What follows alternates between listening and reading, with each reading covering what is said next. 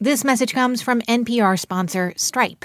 Tap to pay on iPhone, and Stripe can help you grow your business's revenue and reach through accepting more in person, contactless payments right from an iPhone. To learn how, visit stripe.com slash tap iPhone. Hey everyone, it's Manoush here. So, we all have to deal with conflict in our lives, whether it's with family members or friends or coworkers, and sometimes reaching a resolution feels impossible.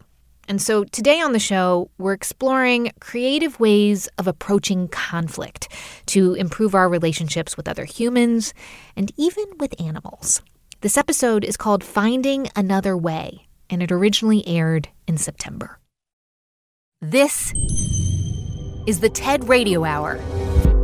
Each week, groundbreaking TED Talks. Our job now is to dream big. Delivered at TED conferences to bring about the future we want to see around the world. To understand who we are. From those talks, we bring you speakers and ideas that will surprise you. You just don't know what you're going to find. Challenge you. We truly have to ask ourselves, like, why is it noteworthy? And even change you. I literally feel like I'm a different person. Yes. Do you feel that way? Ideas worth spreading. From TED and NPR. I'm Manoush Zomorodi. On the show today, new ways of resolving conflict. Conflict in any relationship is inevitable, but let's not start with that. Let's start with romance. I just remember her walking in the room and she just spoke with such passion and such intelligence and thoughtfulness. And I knew I was attracted to her uh, immediately. Our connection was crazy. It was it was a very deep emotional connection and we had so much in common. That's Shaka Senghor and Ebony Roberts. Shaka and Ebony met 16 years ago while Shaka was in prison. I was serving what turned out to be a 19 year prison sentence and I was an organizer inside prison. It was 2005, and Shaka organized an event for Black History Month. Ebony was one of the speakers. Yeah, I, I remember um, meeting Shaka. Shaka was definitely unforgettable. So back to that moment, sparks clearly fly. And then, like, what do you, how do you ask somebody out in prison? Like, what, how does that work? How do you start dating? Well, Shaka, I, I think um, Shaka didn't ask me out, but I think he did make the first move. Nah, I, I don't quite remember like that. I made the first move. Well, well, here's the thing. So after that program, I got a letter in the mail from Shaka. Very professional letter. Very professional letter, of course. It was Ebony didn't letter. respond for a year. But then, after she did, the two started writing each other a lot. I hadn't found anybody that I connected with on both the social political level, but also the emotional level. In the beginning, was just letters, and we would write six, seven, eight page typed letters. And we kind of opened our hearts and shared so much of our lives with each other. And so I looked at him and I looked back at my experiences and relationships that I'd had, and I, I felt like he was worth the wait. Shaka and Ebony made all kinds of plans for when he got out marriage, a family, a house. But when Shaka was released, the situation was far tougher than they'd expected. Like, nothing prepares you for re enter society after being gone for two decades. And nothing prepares you for taking a leap of being in an adult relationship when your only experience was being in relationships when you were a kid. I had multiple things that I had to come to terms with. You know, I was not just coming home to a relationship. I'm also a parent to two children who were entering adulthood, reconnected with my family, trying to find employment, understanding early on that I still had PTSD from two decades ago. And so it was kind of like I was driving on in seven lanes of traffic. Meanwhile, Ebby and I we were on we were on a kind of the, the one way road of love, right? Um, but I had all these other things that I was processing in real time, and so it was just a lot. You know, it was a great undertaking to, yeah. to come home, and that transition is really tough. Yeah, he came home in 2010, which was shortly after the Great Recession. Mm-hmm. So the housing bubble um, led me to um, lose the home that I had and the home that he was supposed to come home to.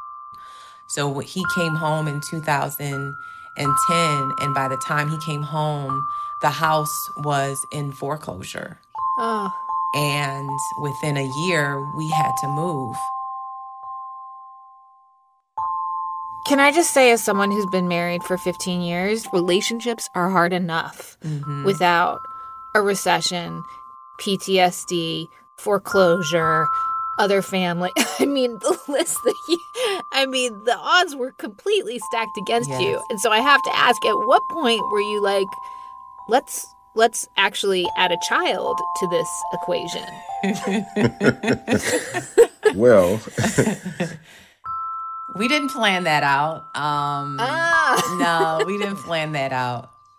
But it happened. And we were both excited when we um, found out I was pregnant. I was so excited when Ebony told me she was pregnant.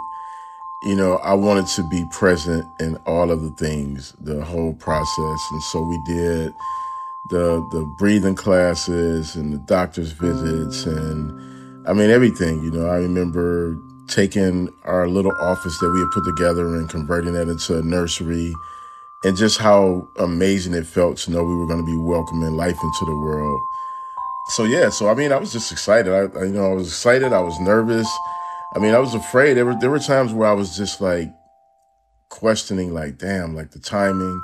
Employment was tough. You know, I was hustling books out the trunk of the car and, you know, getting little speaking engagements here and there, but it wasn't like any significant amount of money coming in.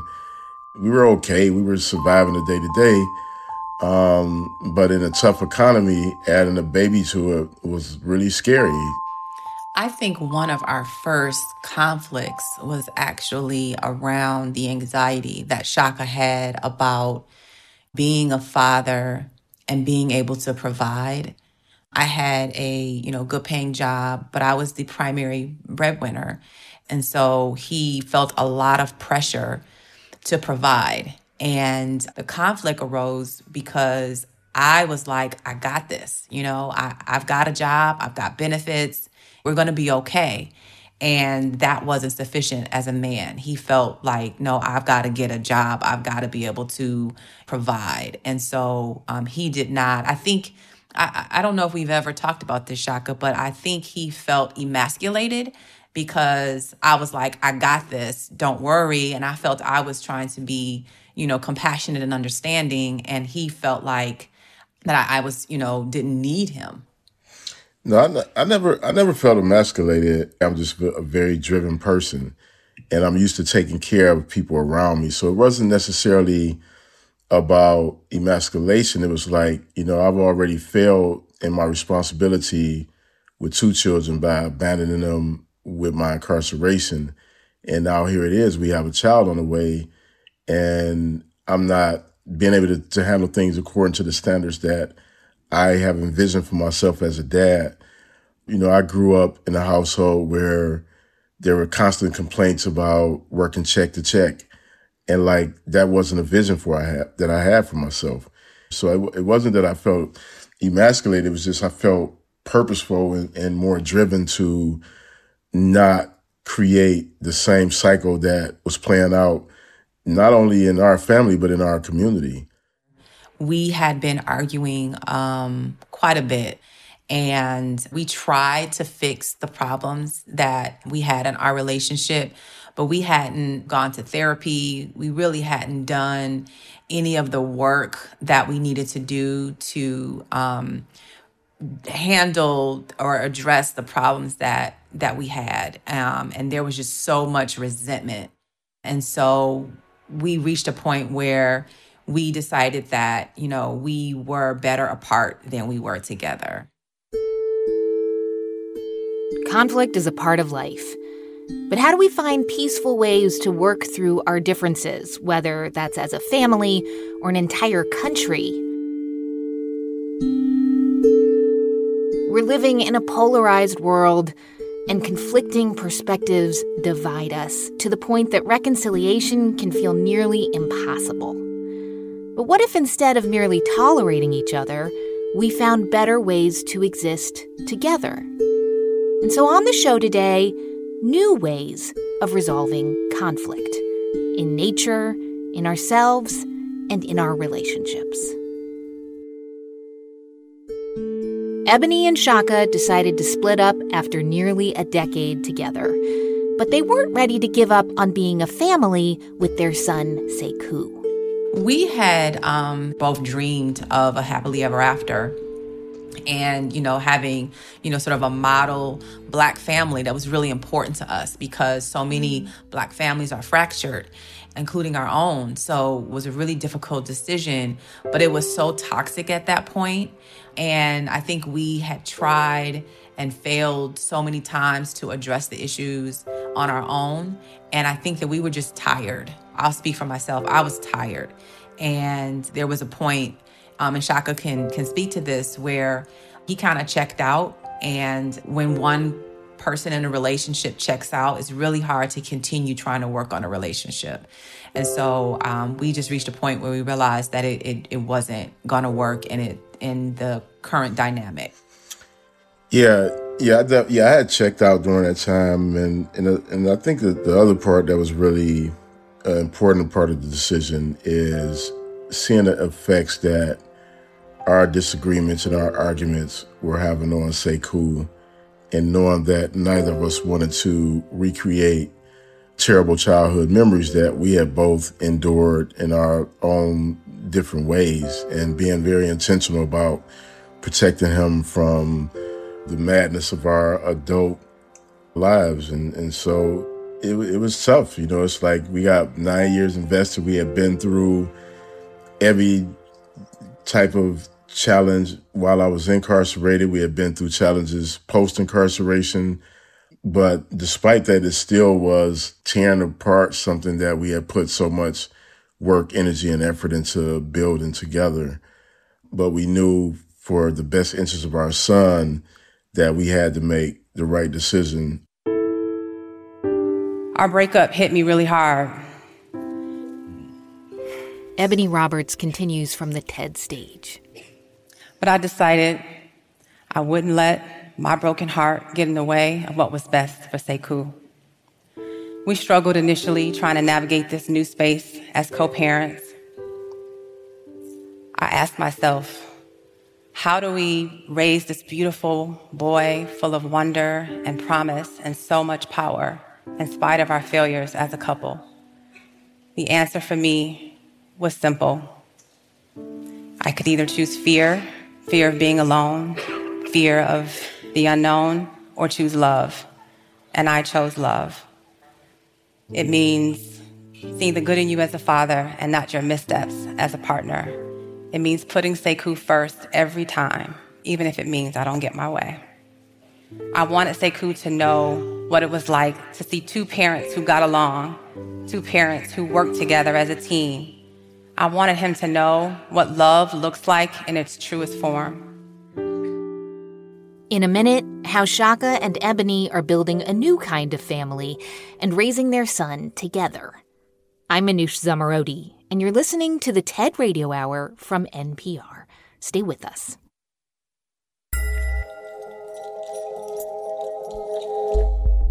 This message comes from NPR sponsor Charles Schwab with their original podcast, Choiceology. Hosted by Katie Milkman, an award winning behavioral scientist and author of the best selling book, How to Change. Choiceology is a show about the psychology and economics behind people's decisions. Hear true stories from Nobel laureates, historians, authors, athletes, and more about why people do the things they do. Download the latest episode and subscribe at schwab.com slash podcast or wherever you listen. This message comes from Apple Card. You earn up to 3% daily cash on every purchase. That's 3% on products at Apple, 2% on all other Apple Card with Apple Pay purchases, and 1% on anything you buy with your titanium Apple Card or virtual card number. Visit apple.co slash card calculator to see how much you can earn. Apple Card issued by Goldman Sachs Bank USA, Salt Lake City branch. Subject to credit approval. Terms apply. This message comes from NPR sponsor Grammarly. 96% of users report that Grammarly helps them craft more impactful writing. Save time with one click and go from editing drafts in hours to seconds. By understanding your writing and context, Grammarly provides relevant, personalized suggestions to help your team make their point and move faster. Make a bigger impact at work. Sign up and download for free at grammarly.com slash podcast. That's grammarly.com slash podcast. Grammarly. Easier said, done. PR. It's the TED Radio Hour from NPR. I'm Manoush Zomorodi. On the show today, new ways of resolving conflict. We were just hearing from Shaka Senghor and Ebony Roberts talking about their decision to end their relationship after nine years together. But they didn't want to break up their family, and so they chose to create a new parenting agreement to be partners in a new way for the sake of their son, Sekou. For us, co parenting is so much more than scheduling pick up and drop off, play dates, deciding what he's going to wear, what he's going to eat. For us, it's about helping each other carry the weight, unpack the load, and to show up in the world in a way that honors the beauty of our son. We never thought we'd be here, but here we are. And we hope that the way that we show up for Sekou and for each other is a model of what successful co-parenting can look like. So can can the two of you help me understand how your version of co-parenting, this new kind of putting the friendship first, what that looks like on a daily basis?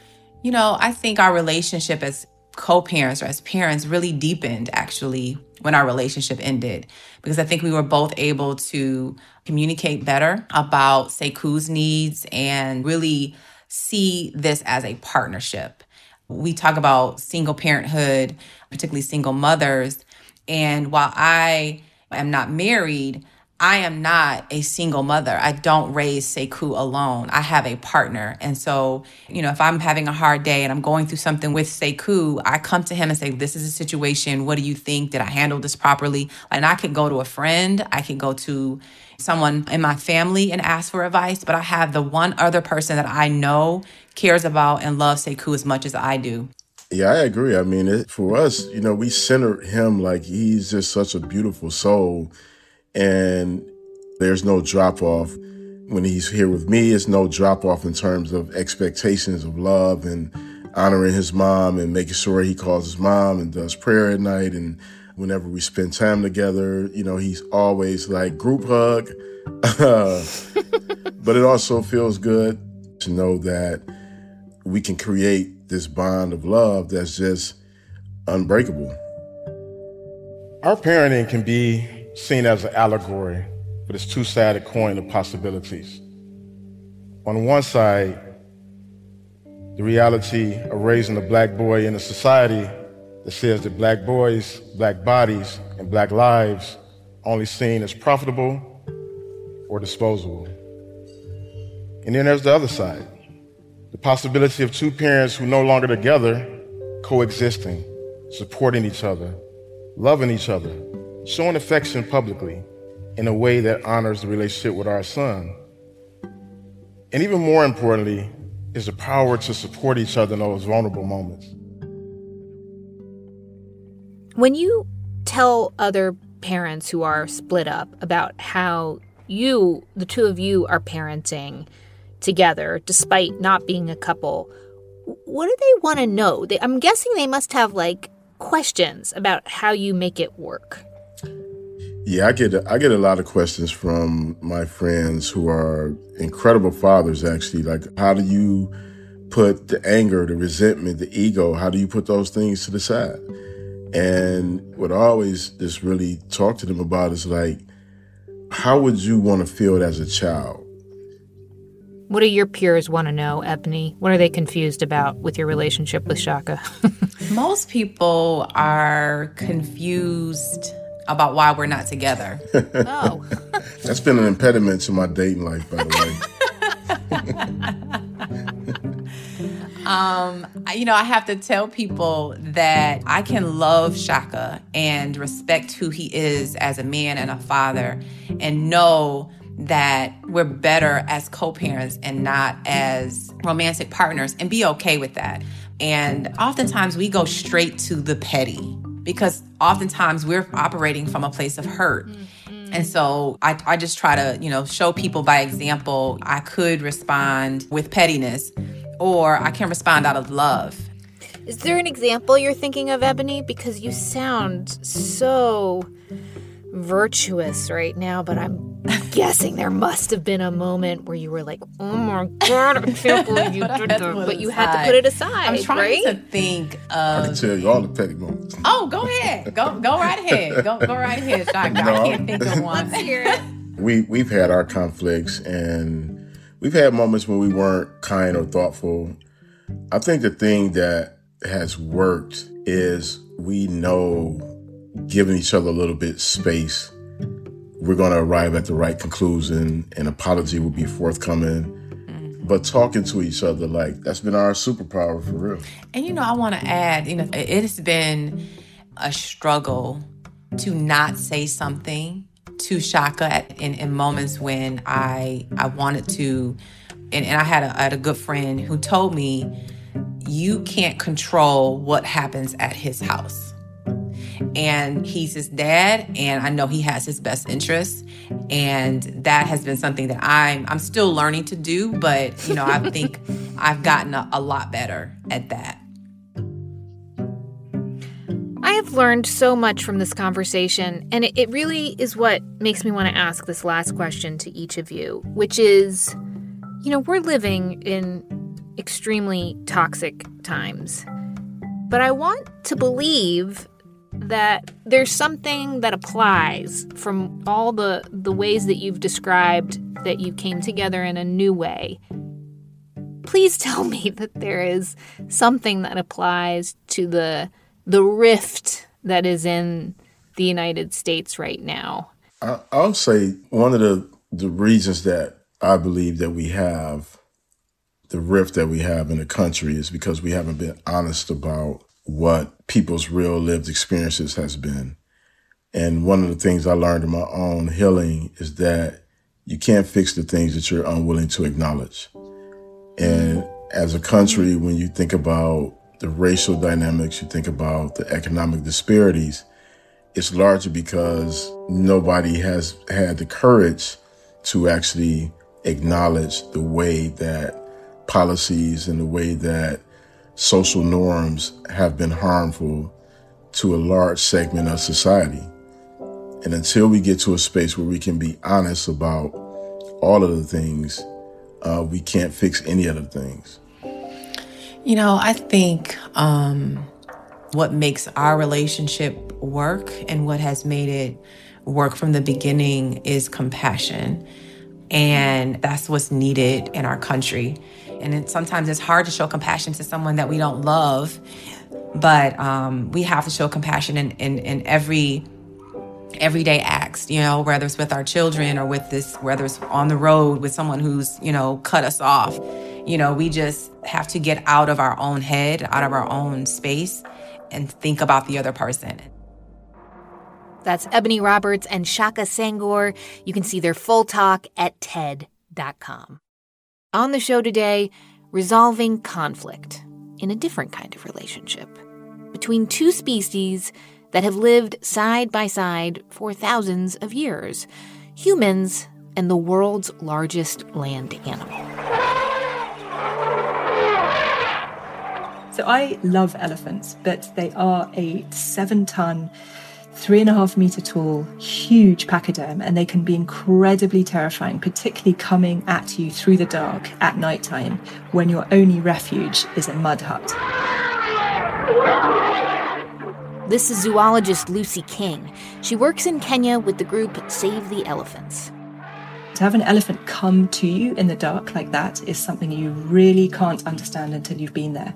We've had farmers who've had the roofs of their mud huts ripped off in the night and had elephants reach in with their trunk and grab food or water that was inside the hut. Now you can't imagine what that must be like having your kids like held away from a trunk searching in the dark. You have no electricity. You have absolutely no way of getting out because if you if you left your hut you'd be walking into an elephant herd. Mm. And you can't find your torch and it's really very very scary. Lucy says this type of confrontation between people and elephants used to be pretty rare.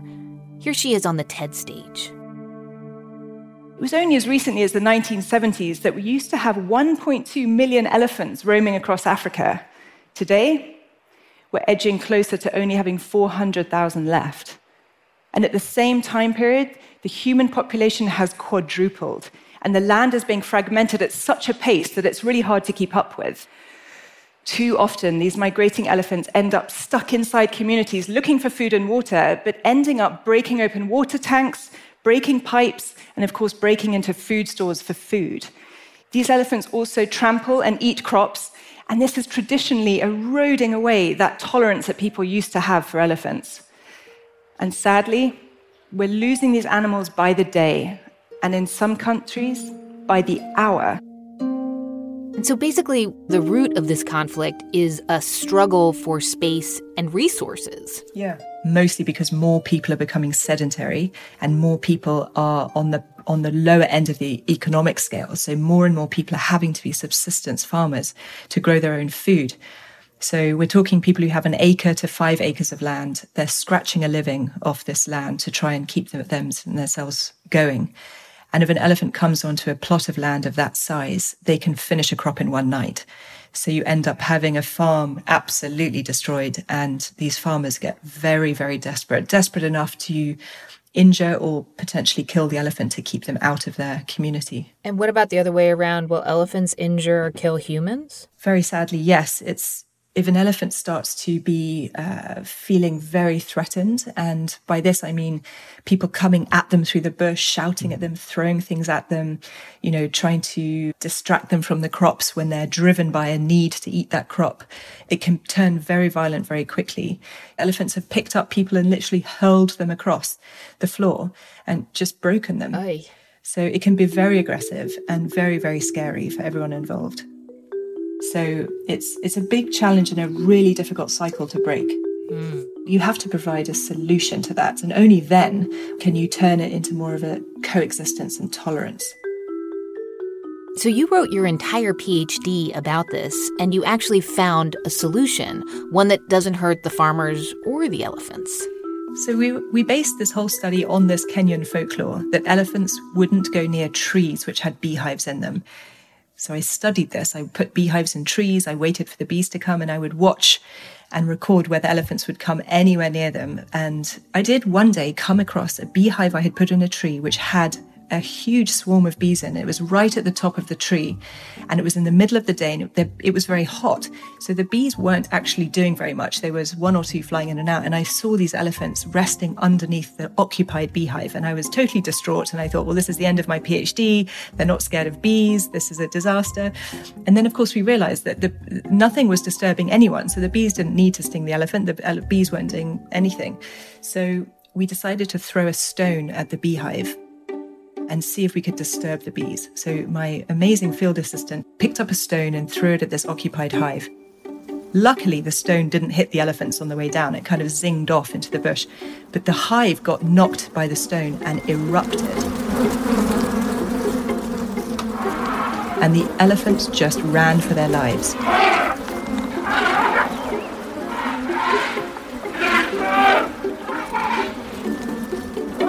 So you did it. You proved that the folklore was true and that elephants are indeed terrified of bees.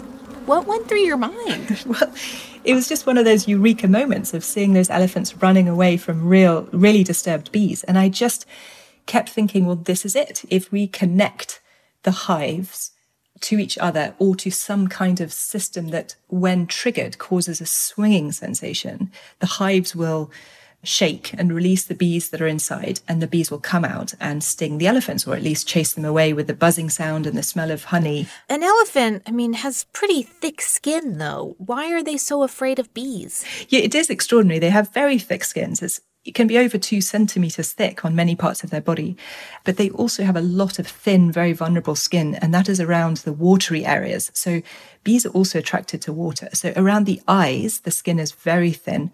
Um, in the trunk, at the tip of the trunk, which is quite watery, it constantly drips and has a lot of secretions. Um, and behind the ears, the skin is very, very thin. So we know that bees can sting in those very thin skinned areas. And we've seen elephants that have been stung, and sure enough, their eyes do swell up. So they, they probably will never forget that sound and then the pain of it afterwards, and then the negative sensation of your skin swelling. So uh, we're pretty sure that this is something they learn during their 30, 40, 50 year lifespan. And then, of course, they teach their young ones to stay away from that sound as well, because they, they know that that sound leads to this pain of a sting. I've done this experiment many, many times, and the elephants almost always flee. Not only do they run away, but they dust themselves as they're running as if to knock bees out of the air. And we placed infrasonic microphones around the elephants as we did these experiments. And it turns out they're communicating to each other in infrasonic rumbles to warn each other of the threat of bees and to stay away from the area.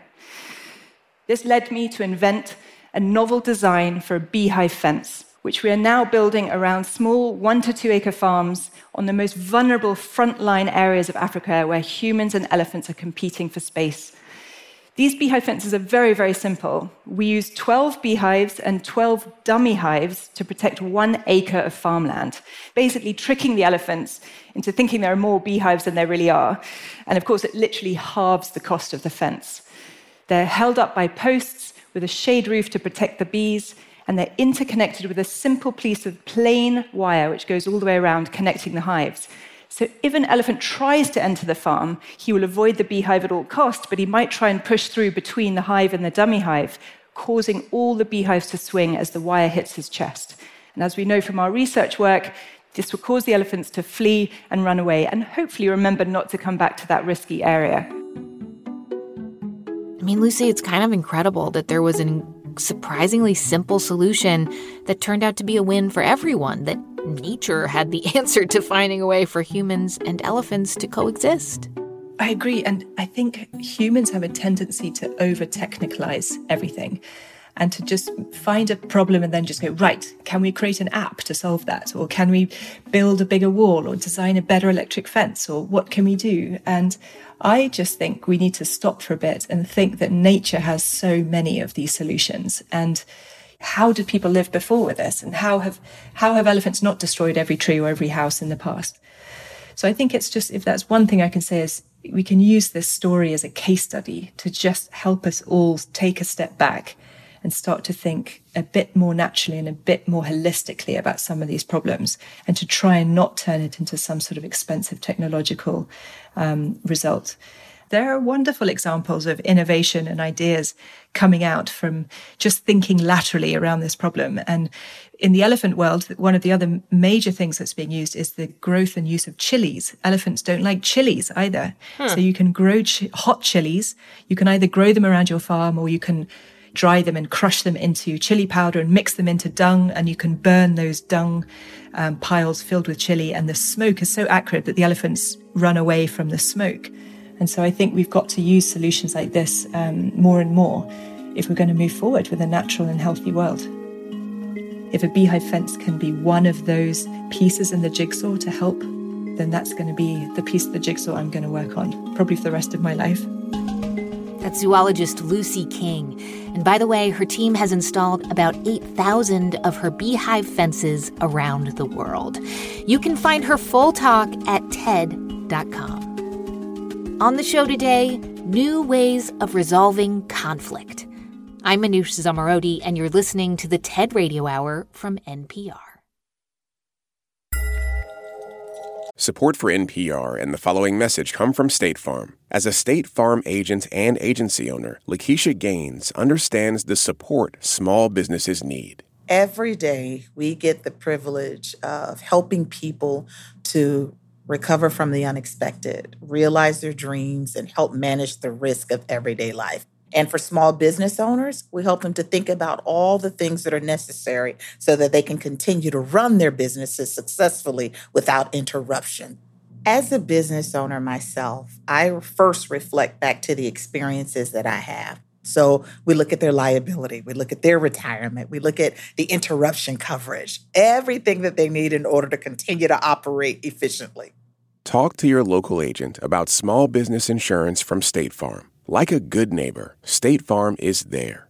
This message comes from NPR sponsor Teladoc Health. There are lots of reasons for wanting to be healthy family, work, living a fuller life. Teladoc Health understands. Whether you have diabetes, high blood pressure, or just need to manage your weight, Teladoc Health can help. Visit teladochealth.com slash what's your why for more information. That's T-E-L-A-D-O-C health slash what's your why.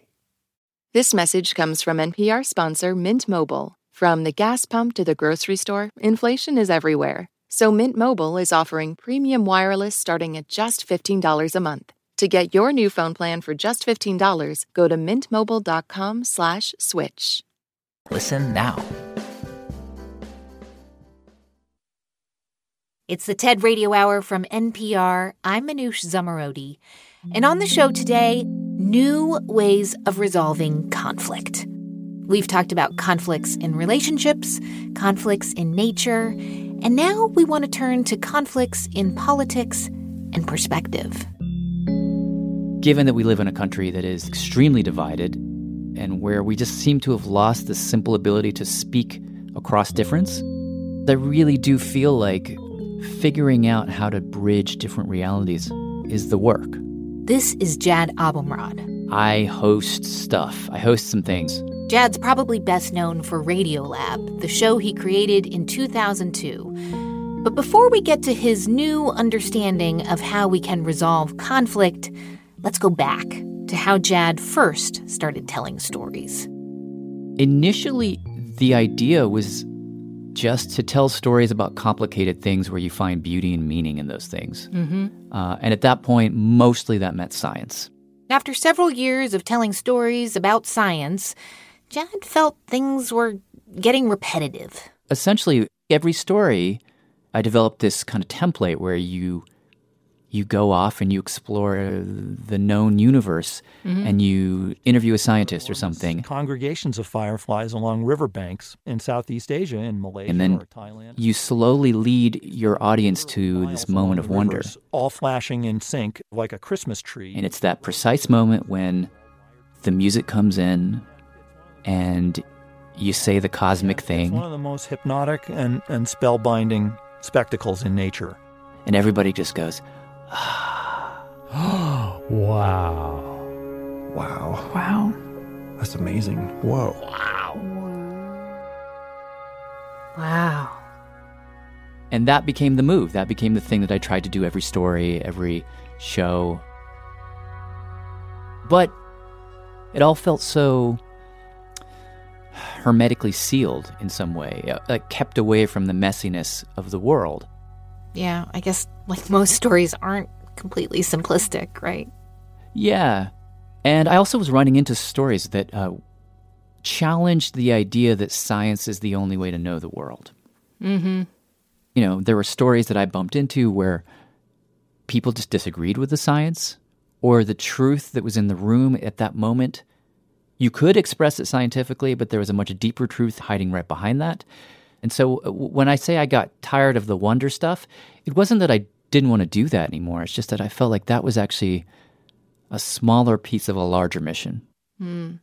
And so you made a change, right? Like from stories that evoked awe to stories that were really all about conflict. Yeah. But you had a problem with that too. There was one episode I think that kind of summed it up for you. Yeah, I mean it was a it was an episode that um I think this was 2012. Um we ended up investigating the idea that post Vietnam the Soviet Union used chemical weapons on the Hmong villagers in the mountains of Laos. So it was this really perilous moment. And so we ended up speaking to a guy uh, who was there and claimed that chemical weapons had been used on him and his fellow villagers, and a lot of people died. And it was a horrible situation. Um, Problem was that some Western scientists went there and measured to see if there were, in fact, chemical weapons being used. Mm-hmm. Didn't find any chemical weapons. And then basically figured out I mean, I should call it a theory, I guess, Mhm. that uh, in fact, what was being mistaken as chemical weapons was um, bee poop. Pollen, basically. That was the theory. That was what the Western scientists said. My co host Robert Krulwich was talking to this fellow, asking him, Did you see the stuff? Did the source of the rain? Can you firsthand account for the fact that this came from planes? Was there always a plane and then rain? And the guy couldn't, but he said, I, I, I know what the scientists say, and they're wrong because I, know what I experienced. I speak to what I've seen, and, and there is no inkling in my mind. There was chemicals that were, that were killing my people. This went back and forth and back and forth for a long, long while. But he himself is not clear ooh, whether it's the bee stuff or whether It feels to him like this is a semantic debate. And then it just, the interview ended badly. Like, it- like, there's a sad lack of justice. That, that, that the word of a man who survived this thing must be pitted against a professor from Harvard who's read these accounts. But Um, as far as I can tell, your uncle didn't see the bee pollen fall. Your uncle didn't see a plane. All of this is hearsay.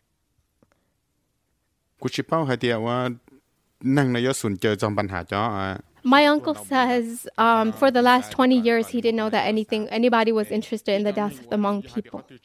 He agreed to do this interview because you were interested. You know what happened to the Hmong happened. And what we know has been questioned again and again is not a surprise to him or to me. I I think that I think the interview is done. I felt, I felt horrible. Jad continues his story in his TED Talk. Like hammering at a scientific truth when someone has suffered, that wasn't going to heal anything. And maybe I was relying too much on science to find the truth.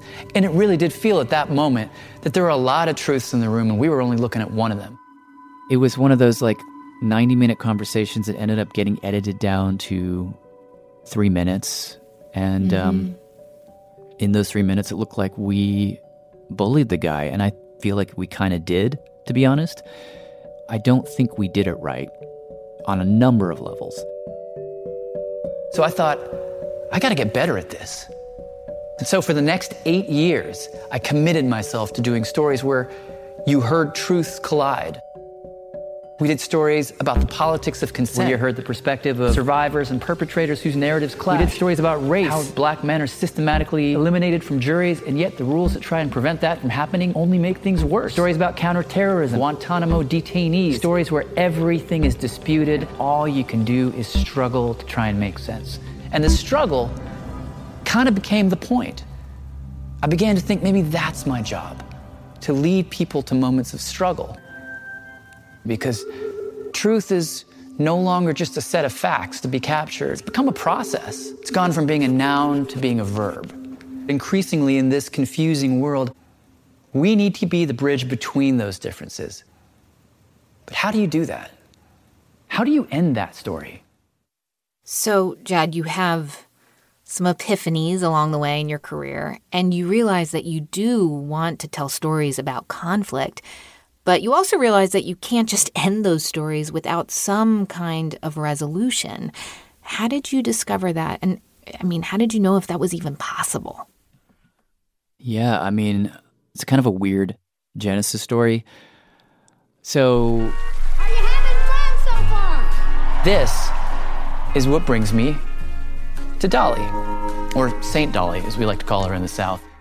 I want to tell you about one little glimmer of an epiphany that I had doing a nine part series called Dolly Parton's America last year. It was a bit of a departure for me, but I just had this intuition that Dolly could help me figure out this ending problem. And here was the basic intuition. You go to a Dolly concert, you see men in trucker hats standing next to men in drag, Democrats standing next to Republicans, women holding hands, every different kind of person smashed together. All of these people that we are told should hate each other are there singing together. She somehow carved out this unique space in America, and I wanted to know how did she do that? Okay, so you and Dolly Parton, talk to me about how you came together. So the Dolly Project for me started in 2016. And this is at a moment when the presidential election is heating up. Yep. The last one, obviously. And uh, it was getting really gnarly. So I pitched her on a thing. And initially, that thing was just like, uh, let me just interview you. Mm-hmm. But it just ended up becoming a much bigger project where it was really a story of America as seen through Dolly. Um, her life was an interesting study in how to cut across differences which you could think were fixed, Mm. but somehow Mhm. she embraces them all. Most of the time for better and sometimes for worse. Um, it was just an extended dialogue in difference for me. That, that's what the whole series was about. Ask me whatever you ask me, and I'm going to tell you what I want you to hear. I mean, over and over again, she would force me beyond the simple categories I had constructed for the world. I remember talking with her about her seven year partnership with Porter Wagoner. I look forward to having you around a long, long time. Well, I hope to be, and thank you very much. 1967, she joins his band. He is the biggest thing in country music. He had one hit record after another. She is a backup singer, a nobody. You know, new in Nashville at the time. Within a short time, she gets huge. Pretty Miss Dolly Parton. He gets jealous. He then sues her for $3 million when she tries to leave. And so I was asking her a lot of questions about the middle part of their partnership when things started to go bad. Mhm. And the assumption in my questions was he was a type. He was like a patriarchal type of person who was preventing her from being who she was destined to be. This is a guy, I mean, you see it in the videos too. He's got his arm around you. There's a power thing happening for sure. Well, it's more complicated Sure. than that. And it was really interesting to me that she never, ever bought the assumption. It's just, I mean, just think about it. He had had this show for years. He had, he didn't need me to have his hit show. He wasn't expecting me to be all that I was either. I mean, he he didn't know how many dreams I had. And she was like, You can't summarize this relationship. There was power, there were all these other things happening, but there was also a lot of love, there was a lot of affection, there was a lot of musical chemistry. So don't just pretend it was one thing. Porter and I had a love hate relationship. You could never untangle all of that. So, like, she constantly would push back against those moments for me. Mm. Like, I think about that conversation all the time because she would do this thing where she would, in the same moment, advocate for herself Mhm. And she'd also show great empathy for the other. Who knows? Had it not been for Porter, I may not be sitting right here in this chair right now. You know, I'd like to believe I would have made it, but if I'd have stayed forever, I might have missed my chance. If I I mean, that's what the song I Will Always Love You is about. stay, It's about, I'm leaving you because I need to go do my thing, you but I can see how much hurt that's going to cause. But I know I'm going to hold it all. I'm going to hold my ambition and I'm going to hold your loss. of the way. And so there's something about Dolly that she's able to do both those things at once. She never compromises herself, but she never throws someone out in the process.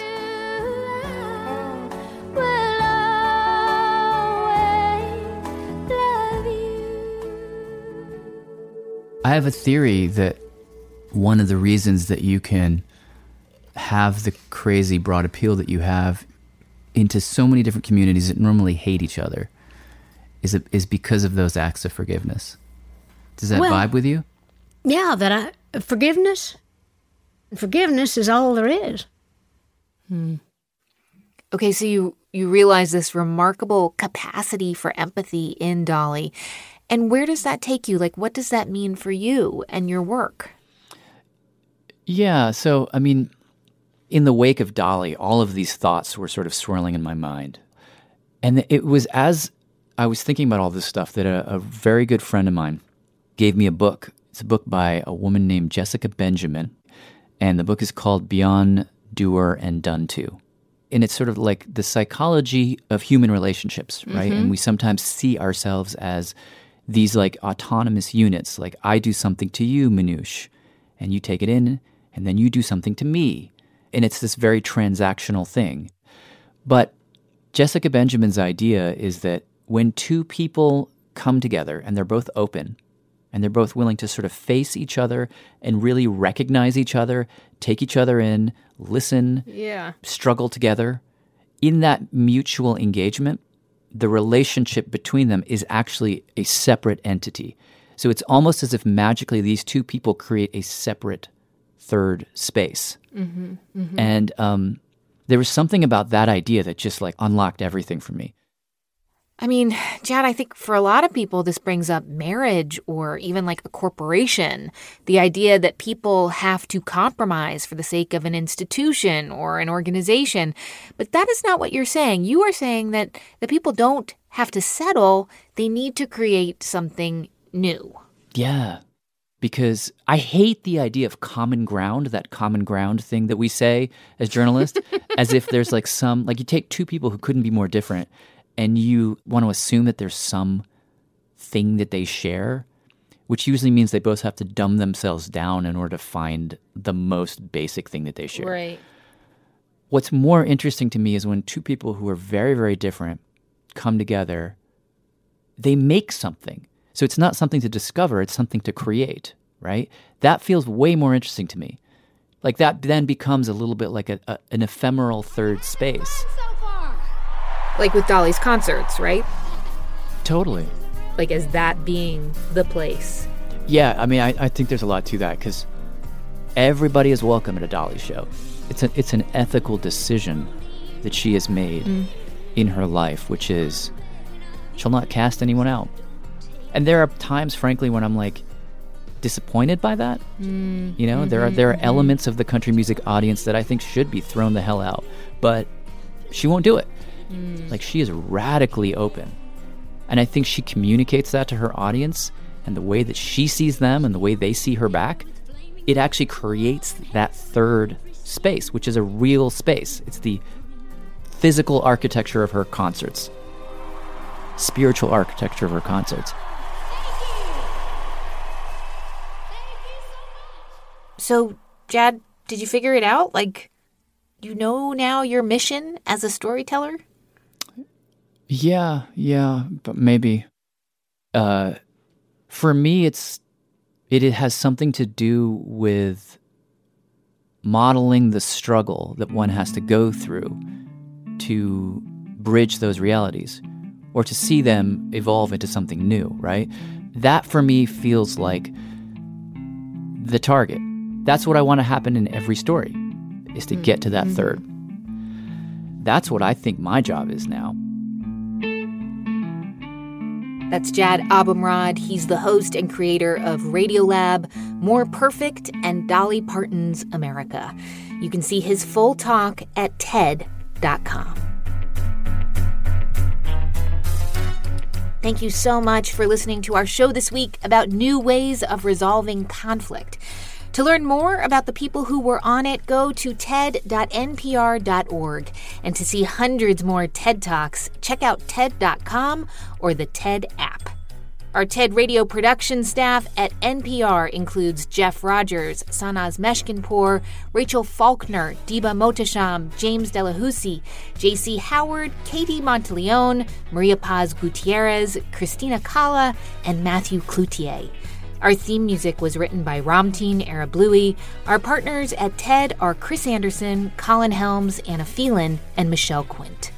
I'm Manoush Zomorodi, and you've been listening to the TED Radio Hour from NPR. This message comes from NPR sponsor Stripe. Tap to pay on iPhone, and Stripe can help you grow your business's revenue and reach through accepting more in person, contactless payments right from an iPhone. To learn how, visit stripe.com slash tap iPhone. This message comes from NPR sponsor Planet Oat. No deep thinking here. Planet Oat oat milk is rich, creamy, and an excellent source of calcium with vitamins A and D. Also, Planet Oat's unsweetened varieties have zero grams of sugar. Visit planetoat.com for more. In this country, some truths aren't self evident. In NPR's Black Stories, Black Truths, a collection of stories as wide ranging and real as the people who tell them, we celebrate the Black experience for all its soul and richness. Search NPR Black Stories, Black Truths wherever you get podcasts.